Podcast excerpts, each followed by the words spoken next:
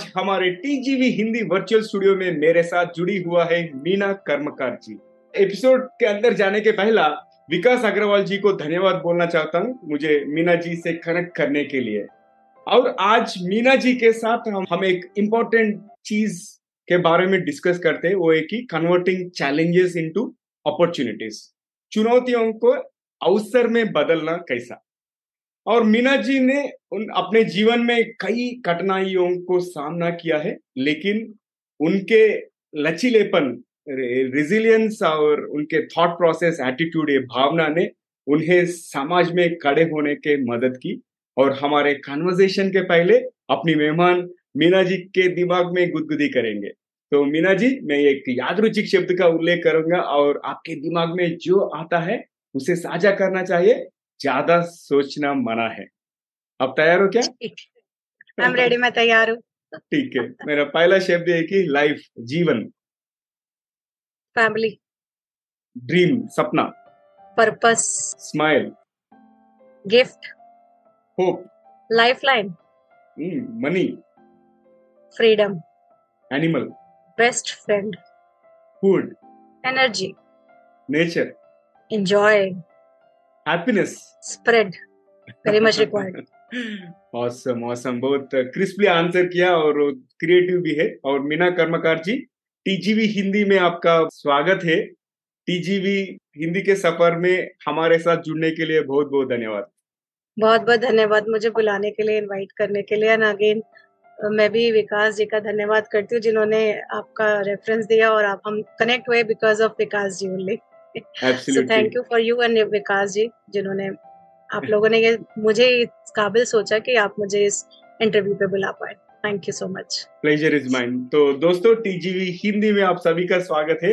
TGV Hindi आपके बेहतर भविष्य के लिए मैं हूँ Naveen Samla the guiding voice Hindi के माध्यम से भी हम इस दुनिया को कुछ बेहतर बनाना चाहते हैं और हम महत्वपूर्ण बातें करते हैं जिससे कि आपके जीवन और करियर को कुछ बेहतर बना सके। तो तैयार है ना? मीना जी आप तैयार है तो मैं पहला सवाल पूछना चाहता हूँ। हम आपके करियर और जीवन से शुरू करते हैं। आपका ब्रीफ एलिवेटर पिच शेयर कीजिए हमारे ऑडियंस के साथ। करियर तो हर एक के जीवन में ना अप डाउन आते हैं। कहीं से शुरू होते हो और मतलब शुरुआत कहीं होती है लैंड कहीं है। बट करते वही है जहाँ आप चाहते हो। सो so, मेरी जो लैंडिंग है वो आई तो ट्रेनिंग एंड कोचिंग में ही लास्ट में जाके इनिशियली मैं टीचर बनना चाहती थी।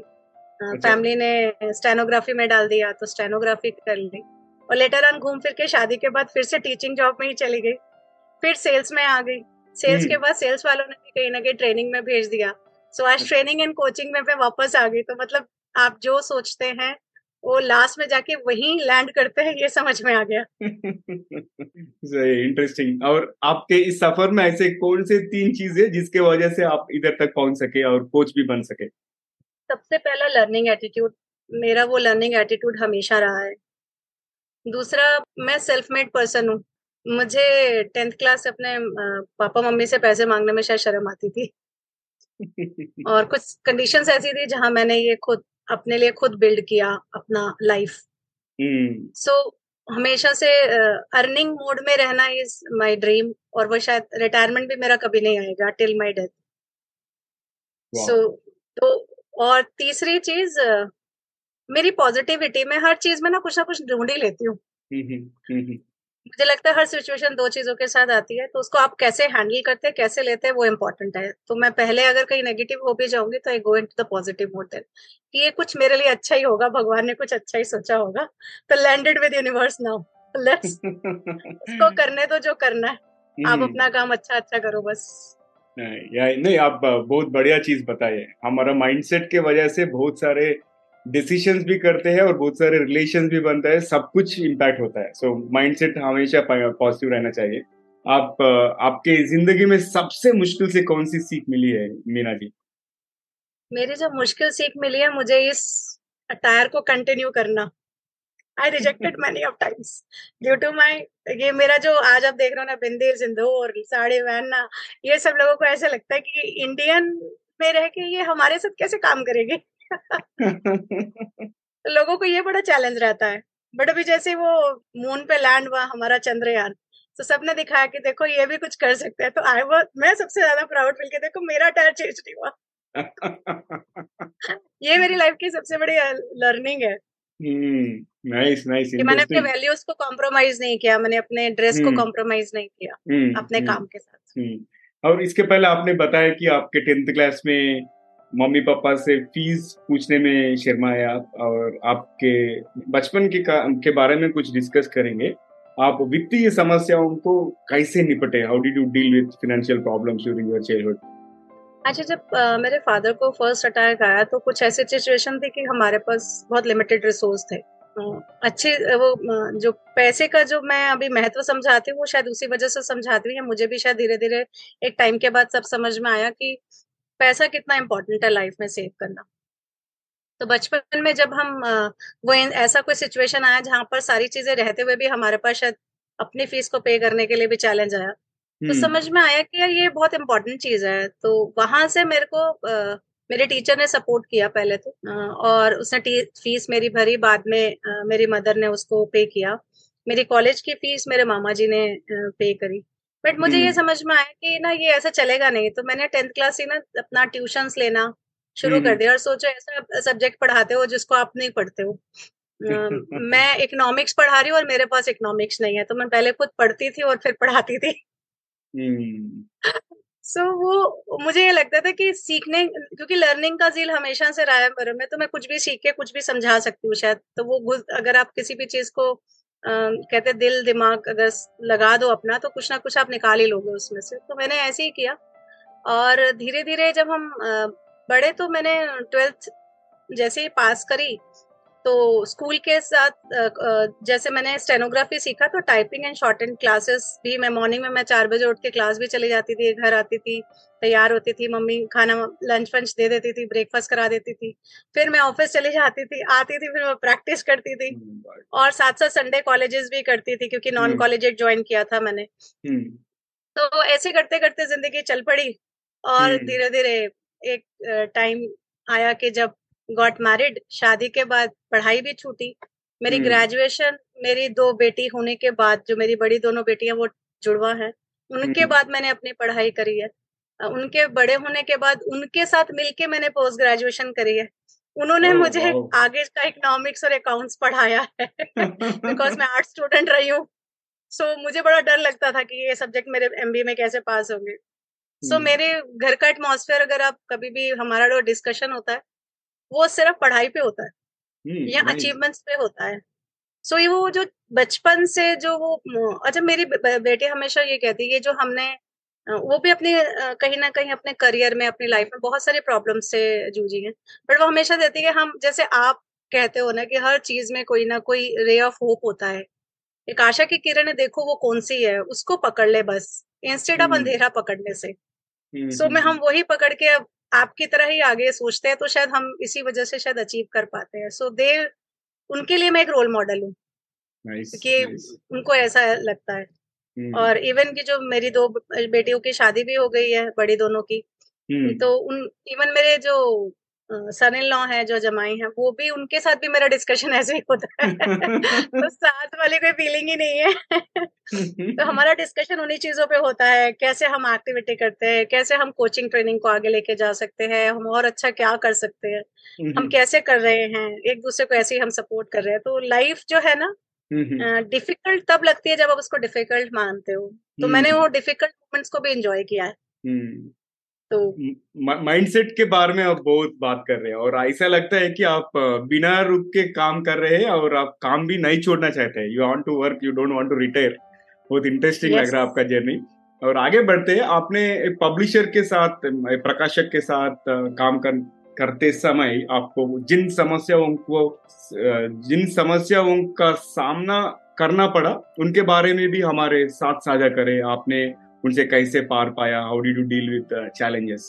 And without naming the details of people because at least uh, it will yeah. give some pointers अगर कोई लेडीज़ और जेंटलमैन हुएवर आर लिसनिंग उसको भी कुछ पता चलेगा हाउ नॉट टू बिहेव और हाउ टू बिहेव सीपी में एक पब्लिशर के पास में जब काम करती थी एज अ स्टेनोग्राफर तो वो पब्लिशर की ना शॉप हुआ करती थी। mm. वहाँ पर वॉशरूम तो होता नहीं है। Oh और एज अ फीमेल अगर आप आपके ऑफ़िस में आपके लिए वॉशरूम नहीं है। So it's a very tough job ये बहुत मुश्किल काम है वहाँ नौकरी निभाना। हम्म, हम्म। तो मुझे जब उन्होंने अपॉइंट किया तो उन्होंने मुझे बताया कि देखो मैडम यहाँ कोई वॉशरूम नहीं है बट आपका जो टेस्ट है आपने पास किया है स्टेनोग्राफी का। सो हमें लगता है हम आपको हायर तो कर सकते हैं बट आप ये कैसे मैनेज करोगे? हम्म, तो मैंने कहा ये मेरा प्रॉब्लम है मैं कर लूँगी मैनेज कुछ ना कुछ रास्ता तो मिल ही जाएगा। सो so, मैंने रास्ता निकाला। कि हम वहाँ पर ऑफ़िस में बैठे एक दिन ऐसे डिस्कशन कर रहे थे तो मुझे मैंने रास्ता निकाला कि वहाँ से पंद्रह मिनट की दूरी पे पालिका बाज़ार है। और पालिका बाज़ार में वॉशरूम्स अवेलेबल है। तो हमने कहा हम पालिका बाज़ार जाएँगे वहाँ के वॉशरूम्स में जाएँगे वो वहाँ यूज़ करेंगे। क्योंकि कोई ऑप्शन नहीं है अगर आपको जाना है तो आपको सारे दिन में ऐसा तो हो नहीं सकता कि ज़रूरत ना पड़े। ये सबसे बड़ा चैलेंज था मेरे लिए जिसको मैंने हँसते हुए लिया और मैंने आराम से मतलब आप मानोगे नहीं मैंने वहाँ एक साल जॉब किया। एक साल जॉब हम्म। इस सिचुएशन में किया वो पर्सन भी बड़े हैरान थे कि इन्होंने कैसे जॉब समहाउ आई गॉट उसके बाद मुझे अपॉर्चुनिटी मिली थॉमसन प्रेस में काम करने की बट वो एक हम्म। जो अपॉर्चुनिटी थी ना मेरी वो बड़ी डिफ़िकल्ट को भी मैंने इजी से हैंडल किया और आराम से किया मुझे पता था मुझे काम करना है हम्म। क्योंकि मेरे मेरे को बैठना नहीं है घर पे और माय हस्बैंड इज़ लाइक कि पढ़ाई लिखाई अगर करी है तो अगर कुछ करना है तो करो ऐसा। हम्म, हम्म। मेरी फैमिली से मुझे बहुत सपोर्ट मिलता है इसलिए मैंने लाइफ में फैमिली को लिया है बिकॉज़ मेरी लाइफ जो है मेरी फैमिली से ही है। वो नहीं है तो मैं मैं भी नहीं हूँ शायद क्योंकि उनकी वजह से ही हूँ जो मैं आज हूँ। लोग तो छोटी छोटी चीज़ों के लिए और उनके बारे में चिंता करते हैं लेकिन आपने इतनी बड़ी समस्या को निपटारा कर दिया like I think you dealt it so well और आगे बढ़ते दूसरा सवाल मेरा ये कि आपने मृत्यु को चार बार देखे आप और अब तो आप कई लोगों को प्रेरणा दे रहे हैं। You are inspiring many people across the globe and आपने इतना दृढ़ता कैसा विकसित की? आपका टेनेसिटी का सीक्रेट बता दीजिए। मैं सबसे पहले जो मैंने देखा वो मैं एट्थ क्लास में थी तब मुझे टाइफाइड हुआ था। तो बाद में पता लगा जब मैं थोड़ी सी होश होश में आई तब। सो so, मेरे को फीवर बहुत ज़्यादा था। It is one zero five plus तो ऐसे हम्म। में अगर किसी को इतना हाई फीवर हो तो थोड़ी देर में हो तो दिमाग में जाए तो मतलब बचने वाला नहीं है। सो हम्म, so, हम्म। मेरे फादर आए मेरी मदर ने मेरे फादर को बुलाया था तो मेरे फादर आए तो उन्होंने बोला इसको कितना बुखार है? बोले मैं सुबह से पट्टियाँ कर रही हूँ इसकी पानी की बट इसका बुखार ही नहीं नीचे आ रहा और अब तो ये ऊपर की तरफ़ ही जा रहा है। नीचे आ ही नहीं रहा। 104 से 105 पे चला गया तो मेरे पागल है ये तो मर जाएगी। सो so, हम थर्ड फ्लोर पे सेकंड फ्लोर पे रहते थे। सेकंड फ्लोर से वो फट से गोदी में बस उन्होंने उठाया। एट क्लास के बच्चे को मेरे फादर ने गो, गोदी में उठाया। सोचो मतलब कोई छोटा बच्चा है नहीं जिसको लेके कोई भाग सके। सो so, उन्होंने मेरे को उस हालात में अपने हाथों में गोदी से में उठाया और भागते हुए मेन रोड पे जो डॉक्टर था नर्सिंग होम था वहाँ जाके ले गए और बोले हम्म। मेरी बेटी को देखो उसको बहुत तेज बुखार है पता नहीं क्या हुआ है। तो उसने बोला कुछ नहीं करना सामने से बर्फ़ की सिल्ली ले आओ। और वो इतना डर गए मेरे फादर कह रहे क्या करोगे? तुम बोले तुम बस ले आओ। और हम्म। उसने मेरे को सीधा जाके ना बर्फ़ की सिल्ली में सिला दिया। और अगले आधे घंटे में जब बुखार उतरा तो कपड़े पे चेंज करके फिर उसने मुझे वो ड्रिप वगैरह लगा दी। तो मेरे मेरे फादर बहुत डर गए थे मम्मी बहुत डर गई थी। उनको लगा कि कहीं इसको कोई निमोनिया हो गया बर्फ़ में रख दिया आपने तो उनको भी थोड़ा डर लगा। जब हम्म। थोड़ी देर में बुखार उतरा तो मेरा डॉक्टर ने बताया कि अगर और थोड़ा सा आधा भी भी अगर ऊपर और चला जाता तो बुखार दिमाग में चला जाता। या तो इसकी डेथ हो जाती या इसको माइंड में कोई अटैक आ जाता। सो so, बचाने का एक ही तरीका था मेरे पास इसलिए मैंने ऐसा किया। सो so, वो मुझे आज भी याद रहता है अगर मेरे शायद फादर मुझे गोदी में उठा के नहीं जाते तो मैं वैसा नहीं करती। और मैं अभी हंसती हूँ जब भी मैं हम जब बात बाद में जब बात करते थे तो बहुत हँसते थे इस चीज़ को लेके। तो उसके बाद एक बार क्या हुआ कि मैं जब सेल्स में आई तो मैं कस्टमर के यहाँ से वापस आ रही थी अंधेरा था और बारिश बहुत हो रही थी। हम्म, हम्म। और अचानक से फ़ोन आया फ़ोन पे बात कर रही थी। फ़ोन जैसे ही रखा तो पास से ना वो क्या होता है सफ़ेद रंग की प्रिंटेड साड़ी पहनी थी तो कहीं गंदा वो ना हो जाए। तो वो पास से जब गाड़ी स्पीड से निकली तो मैं थोड़ा सा हट गई। तो जैसे ही हटी तो पता लगा वहाँ सीवर है। और मेरा पाउंड स्लिप हो गया उसमें। इतना कीचड़ था कि पाउंड स्लिप हो गया। हम्म। मेरे हाथ में इतना बड़ा बैग था। मोबाइल था। और जैसे ही मैं स्लिप हुई बैग और मोबाइल बाहर चला गया लेकिन वहाँ एक छोटी सी टहनी पड़ी थी बाहर उस सीवर अच्छा, के। हम्म, हम्म। मैंने सिर्फ़ उसको पकड़ लिया। अच्छा। अब मैं जब पकड़ा तो मुझे समझ में आ कि मैं सीवर में चली गई वो भी गले तक और मेरे पाँव अंदर झूल रहे हैं। अब कोई भी इंसान होकर डर जाएगा वो कहेगा यार मैं तो मैं गया अब मैं हम्म, आसपास देख रही हूँ पहले कौन है जिसको मैं बुला सकूँ? मेरे को देखा कि सामने चाय वाले की शॉप है और अंधेरे में वहाँ चाय वाले पे ना बहुत सारे रिक्शे वाले खड़े तो चाय पी रहे तो मैंने हम्म, आवाज़ लगानी शुरू करी कि मैं गिर गई हूँ कोई मुझे बचा लो। हम्म, तो वहाँ से हम्म, रिक्शे वाले और चाय वाले को लगा अरे कुछ ना शायद गिर गया जल्दी से आओ जाए वहाँ तो सीवर खुला हुआ है। तो रिक्शे हम्म, वाले फटाफट आए और उन्होंने मुझे खींच के बाहर निकाला। फिर उसने बोला मैडम आपके पास क्या सामान था? मैंने कहा मेरे पास एक बैग था एक फ़ोन था। फ़ोन भी बिल्कुल ठीक बैग भी बिल्कुल ठीक। और आप मानोगे नहीं मुझे एक खरोंच नहीं आई थी। मेरे को एक खरोंच नहीं आई थी और मैं ऐसे ही मतलब वो सीवर में जाओगे तो साड़ी तो काली हो ही जाएगी सफ़ेद की ब्लैक हो गई थी रिक्शा वाला घर छोड़ने गया उसने बोला मैम मैं डेढ़ सौ रुपए लूँगा। मैंने कहा भाई तू दो सौ ले ले तो घर छोड़। और मैं पिछले वाले गेट से एंट्री गई तो मेरे हस्बैंड देख के बिल्कुल हैरान हो गए इसको क्या हो गया। हो गया तो मैं कहा नहीं पहले मुझे पानी दो पहले मैं नहा धो लूँ फिर मैं वॉश- जाऊँगी नहाने फिर मैं बताऊँगी बाद में क्या हुआ। तुमने हुआ क्या था? तुम कहीं कीचड़ में गिर गई। मैंने कहा नहीं मैं सीवर में गिर के आई कह रहे हंस के बता रही है बताओ मतलब अगर कल तेरे को कुछ हो जाता मैंने कहा हुआ तो नहीं ना देखो खरोश तक नहीं आई। तो मेरी हम्म। मृत्यु लिखी नहीं थी तो मेरे पास नहीं आई टेंशन मत लो। हम्म, ऐसा ये दूसरी बार हुआ। तीसरी अच्छा, बार हम्म। ऐसा हुआ कि मैं ऑफ़िस की मीटिंग के लिए ऑटो करके हम्म। ईस्ट दिल्ली से झंडेवालन जा रही थी अच्छा। वेस्ट की तरफ़ में। हम्म, तो मेट्रो चल रहे थे बट मेरी तबीयत थोड़ी ढीली थी तो मैंने कहा चलो ऑटो करके चले जाते हैं। मेट्रो में खड़ा कर रहना पड़ेगा भीड़ मिलेगी। तो मैं ऑटो करके गई और जैसे ही आईटीओ की रेड लाइट को हम क्रॉस करते हैं जो मेन रेड लाइट है वहाँ थोड़ा सा आगे चलते हैं तो वहाँ पर दो स्मैकीज ने ऑटो रोक लिया और उन्होंने बहुत मतलब लूटा मतलब हाथ मेरे गले में चेन थी वो ले लिया हाथ में बैंगल से वो ले लिए। फिर दे सेट की फ़ोन दे दो। मैंने कहा कंप्लेन में गई नहीं कर रही बट फिर उन्होंने हिट भी किया मुझे। दोनों गालों पे अच्छा खासा हिट हुआ मेरे। हम्म, तो मैंने कहा मैं किसी को कुछ कुछ नहीं बोल तो इतने में वो जो कितने सेकंड्स की लाइट होती है उस रेड लाइट से ग्रीन होते हुए पीछे से जब ट्रैफ़िक चलने लगा ते ऑल वेट वो सब चले गए। और मैं हम्म। उसी ऑटो में फिर ऑफ़िस गई। मैं मीटिंग में जाके पीछे बैठी। मीटिंग खत्म होने के बाद सबने मुझसे पूछा तेरे दोनों गाल लाल कितना है?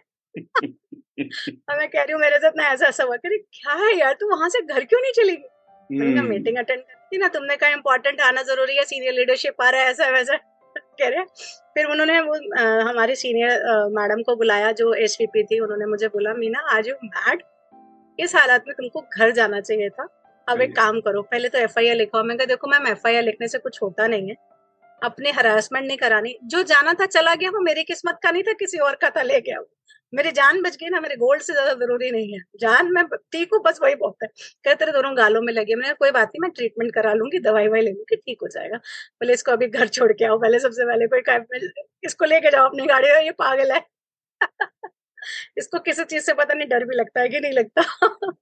मैंने कहा नहीं मुझे नहीं लगता। इवन उन्होंने जब मुझसे स्नैचिंग किया सो उन्होंने जो लोकल कट्टा होता है गन का वो भी मेरे गन पॉइंट पे थी मैं। मतलब ऑलमोस्ट दो सेकंड तक मैं गन पॉइंट पे थी। वो अगर गलती से भी चल जाता तो सो मैं गई थी। बट मैंने हम्म। वो इतनी ब्रेवली उसको वो किया कि मुझे खुद भी कभी लगता है कि अच्छा मैं इतनी ब्रेवली हूँ शायद द मोस्ट ये ये ऐसे इंसिडेंट्स ना जिसमें आई मैंने बहुत इंजॉय भी किया शायद समझने और सुनने के बाद ना मुझे ये समझ नहीं आया। ये तीनों इंसिडेंट्स के बाद ना मुझे ये समझ नहीं आया कि मेरी ज़िंदगी वापस क्यों मिल रही है मुझे बार बार हम्म, हम्म, समझ में आया मुझे चौथे बार में कि भगवान मुझे वापस नीचे क्यों भेज रहा है बार बार तो पोस्ट कोविड के बाद जब मैं हॉस्पिटल में एडमिट हुई तो मेरी सिचुएशन ऐसी थी कि मेरा एक ड्रॉप भी मेरे मुँह में नहीं जा रहा था वो भी वॉमिट हो रहा था। बहुत ही बुरे हाल थे। हम्म, हम्म, और मेरे को पहले मैं वैसे तो पॉजिटिव नहीं थी नेगेटिव थे मेरे को कोविड बट उन्होंने मुझे इनिशियली आधा घंटा कोविड के पेशेंट्स के साथ रखने की कोशिश करी। फिर मेरे डॉक्टर ने बोला नहीं ये नॉन कोविड का पेशेंट है इसको मत रखो वहाँ ये वीक है और उसको कहीं कोविड हो ही जाएगा। अभी इसका हम्म। हफ़्ते पहले ही ये नॉन कोविड हुई है तो क्यों इसको रख रहे हो उसमें? तो कैसे लड़ लड़ा के उन्होंने मेरे को दूसरे आईसीयू में भेजा। वहाँ से फिर मुझे रूम में शिफ्ट किया गया। मेरी बेटी मेरे साथ थी। सो बट मेरे हालात ऐसे था वो इंजेक्शन लगा लगा के मुझे सुला रही थी। मुझे वॉमिट आ रहा था। कुछ था ही नहीं अंदर बट वॉमिट आ रहा था। तो वो इंजेक्शन लगाए जा रहे लगाए जा रही तो एक दिन चला गया। दूसरे दिन भी मेरे हालात ऐसे ही थे और मैंने फिर अपने बेटे को बोला देख पापा को ना कल से मैं बुला लियो। कहते क्यों? मैं कहा मुझे लगता नहीं इस बार बेटा बचूँगी। अब कितनी बार भगवान बचाएगा मुझे? सो so, मेरी बेटी बहुत इमोशनल hmm. हो गई। फिर अब कैसे बात करो अम्मा? तो वो hmm. थोड़ी इमोशनल हो गई। उसने मुझे गले लगाया कहती है देखो हमारा मोटिवेशन आप हो। आप अगर hmm. ऐसे बात करोगे ना सो हमें कौन मोटिवेट करेगा? सो आप तो ऐसा सोचते ही नहीं हो कभी। सो आप ऐसा क्यों सोच रहे हो? तो मैंने कहा नहीं यार बेटा मुझे ऐसा लग नहीं रहा। तो उससे मुझे ना मतलब कहते हैं ना जादू की झप्पी देते हैं बच्चे कभी। सो ऐसी सिचुएशन जहाँ कभी माँ बाप अपने बच्चों को जब जादू की झप्पी देते हैं सो बच्चे एकदम कॉन्फिडेंस में आ जाते हैं। तो वैसे ही एक उसने मुझे झप्पी जैसे दी और मुझे बोला आपको कुछ नहीं होगा आप बस सो जाओ। बट मेरे को नींद नहीं आ रही थी प्रॉब्लम हो रही थी। डॉक्टर नर्स के पास गई उसके पास इंजेक्शन भी आधा ही था। पूरा इंजेक्शन हम्म। ही नहीं था उसके पास और वो इंजेक्शन अवेलेबल भी नहीं था उस समय। उसने बोला आधे का आधा लगा दो मेरी माँ को कुछ नहीं होना चाहिए। नर्स ने आधा इंजेक्शन लगा दिया उसने मुझे झपटी दी कि अभी आप सो जाओ सुबह बात करेंगे कुछ नहीं हुआ आपको। पापा आपको आके देखे सुबह अच्छे से देखेंगे। आप टेंशन मत लो।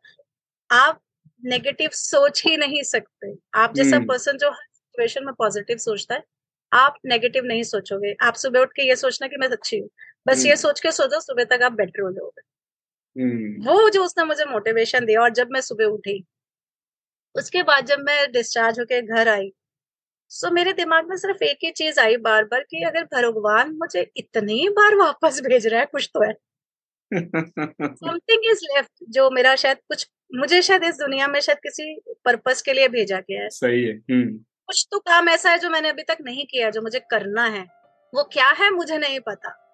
तो मैंने वहाँ से सोचना शुरू किया कि कुछ तो करूँगी क्या हम्म। पता नहीं।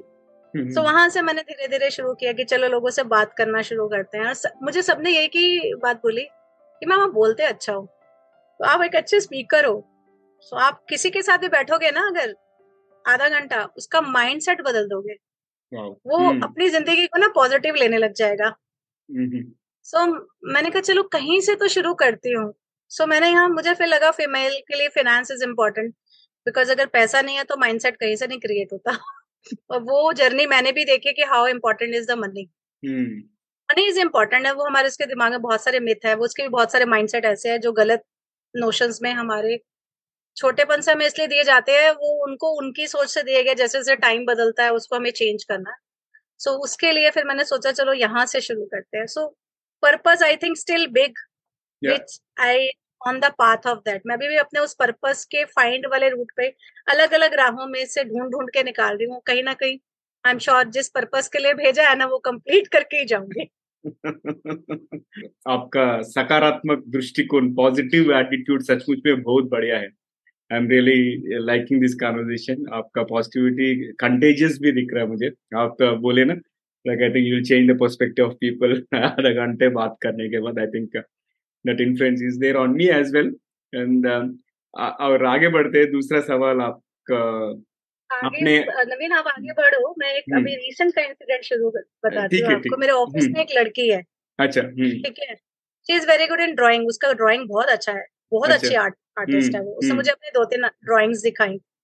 सो so, मैंने बोला काम क्यों नहीं करती? तो इंस्टा पे एक पेज बना के उसी पर डालना शुरू कर देना। सही है। मैम सच में मैं इतनी अच्छी आर्टिस्ट हूँ आपको लग रहा है मैं कर पाऊँगी? मैंने कहा हाँ देख करते करते ना तू फाइन ट्यून में आ जाएगी। हम्म, हम्म। उसने अपना लोगो बना के इंस्टा पे अपना पेज बना के दो अपने जो स्केचेस है वो डाल भी दिए हैं। और उसने मुझे कल दिखाया ना मैं बहुत खुश थी।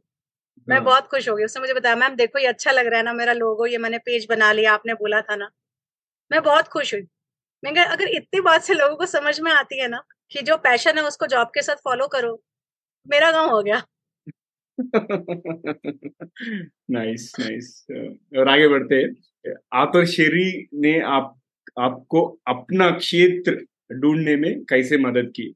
हाउ डिड आतर शेरी help find your niche public speaking जो है ना वो मुझे समझ में आया कि शायद मैं स्टोरी टेल या पब्लिक स्पीकिंग अच्छा कर सकती हूँ। वो मुझे कैसे समझ में आया? मैं ना एक इतने सालों से मैं ट्रेनिंग में हूँ मतलब ऑलमोस्ट मैं 2010 से कंटिन्यूस ट्रेनिंग में हूँ। अच्छा लेकिन कोविड बिफोर कोविड ना uh, ऐसे कुछ असेसमेंट्स हुए जिसमें मेरा सिलेक्शन ऑफ़िस में नहीं हुआ। हम्म, और मेरा तो बस रोना ही निकल आया।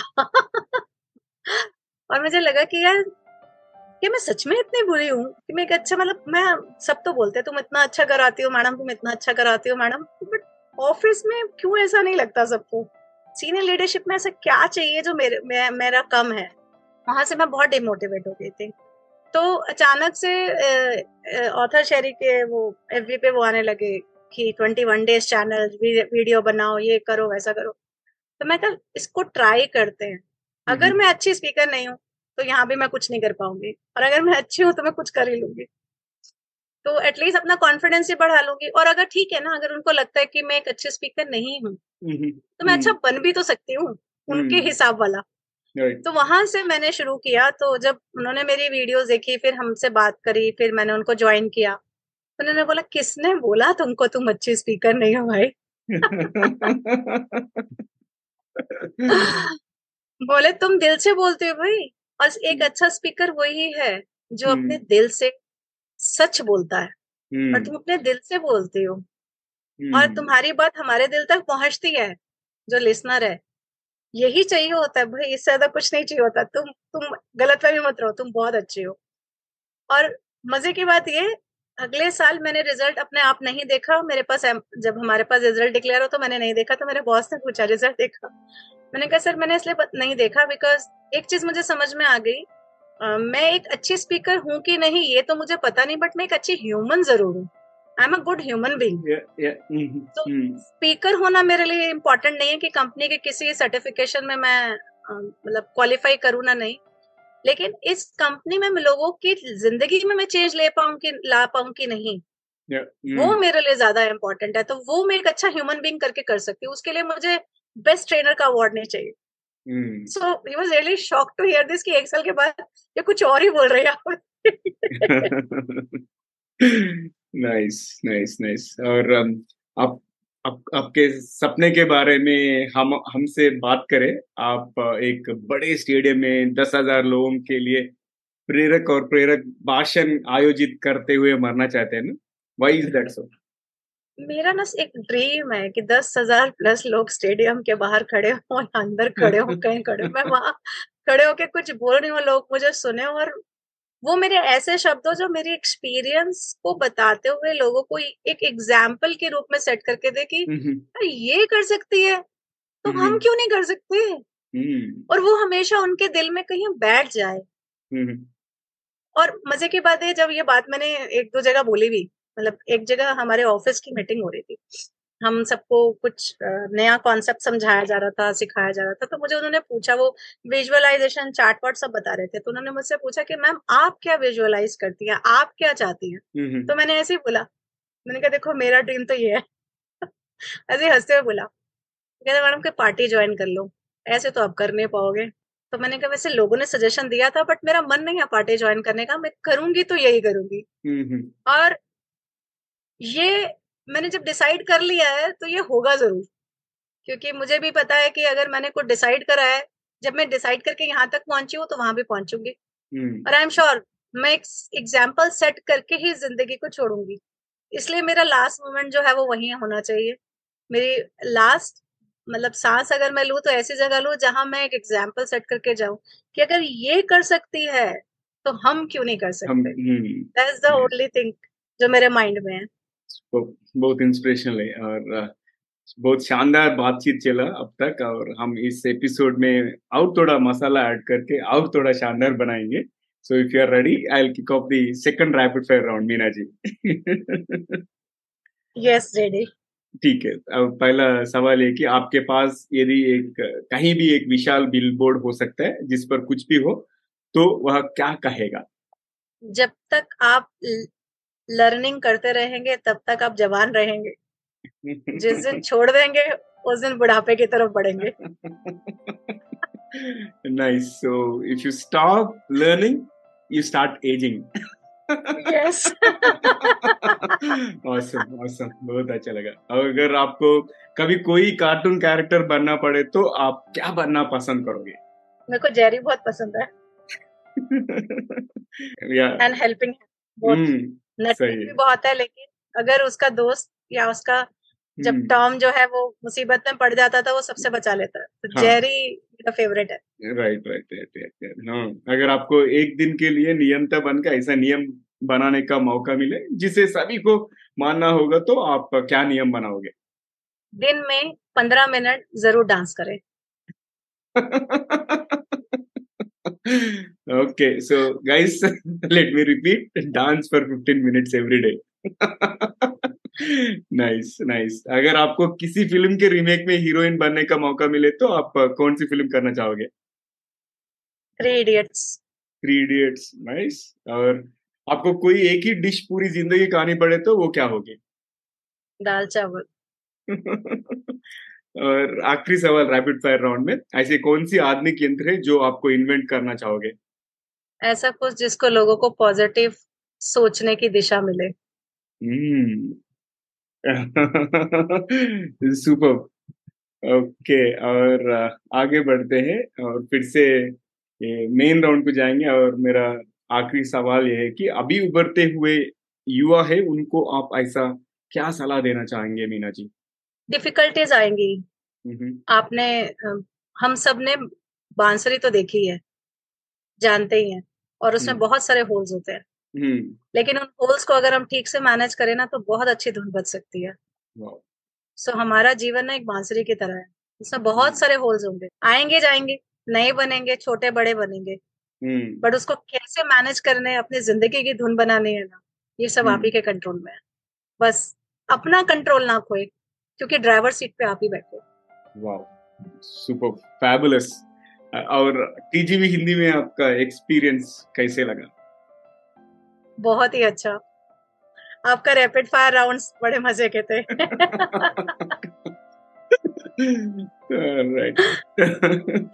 Thank you thank you so much Meena ji. आज हमारे साथ जुड़ने के लिए बहुत बहुत धन्यवाद। और आपका अमूल्य समय आप हमारे वर्चुअल स्टूडियो में बिताने के लिए और बहुत शानदार चीज़ बताने के लिए भी बहुत बहुत धन्यवाद।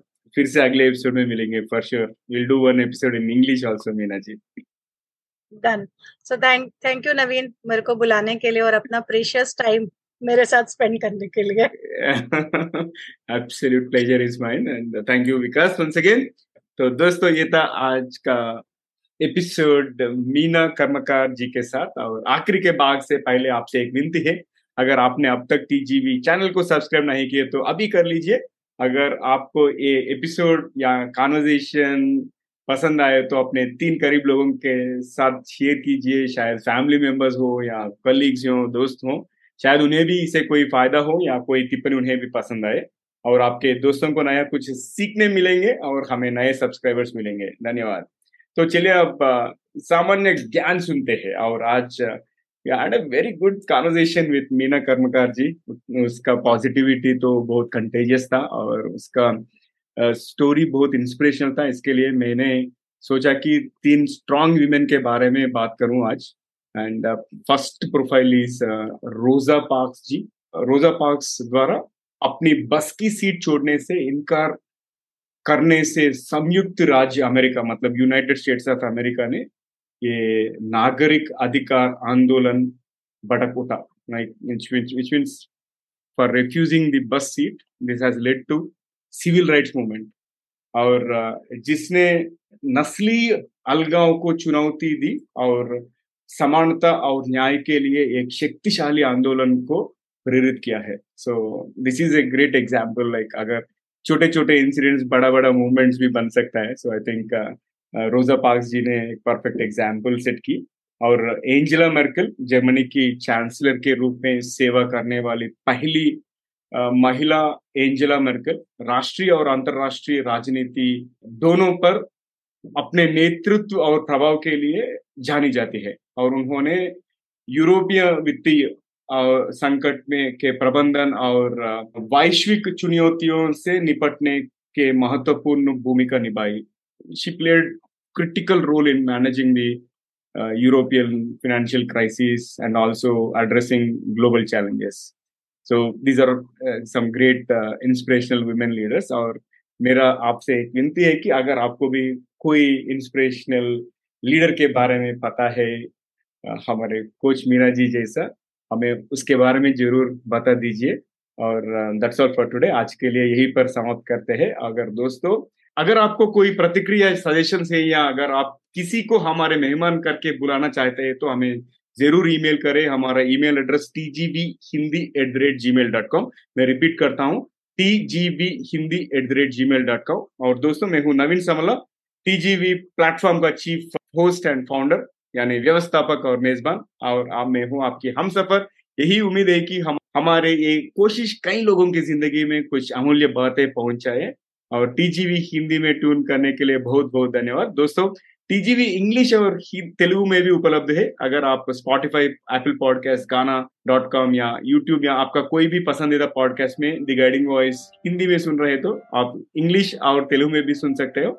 और और तेलुगु के लिए टीजीवी तेलुगु और इंग्लिश के लिए द गाइडिंग वॉइस बोल के सर्च कीजिए और सुनते रहिए, देखते रहिए टीजे हिंदी टीजे हिंदी आपके बेहतर भविष्य के लिए। और अगले एपिसोड में और एक इंस्पिरेशनल मेहमान के साथ मिलेंगे। जब तक take care guys and thank you so much for tuning in bye bye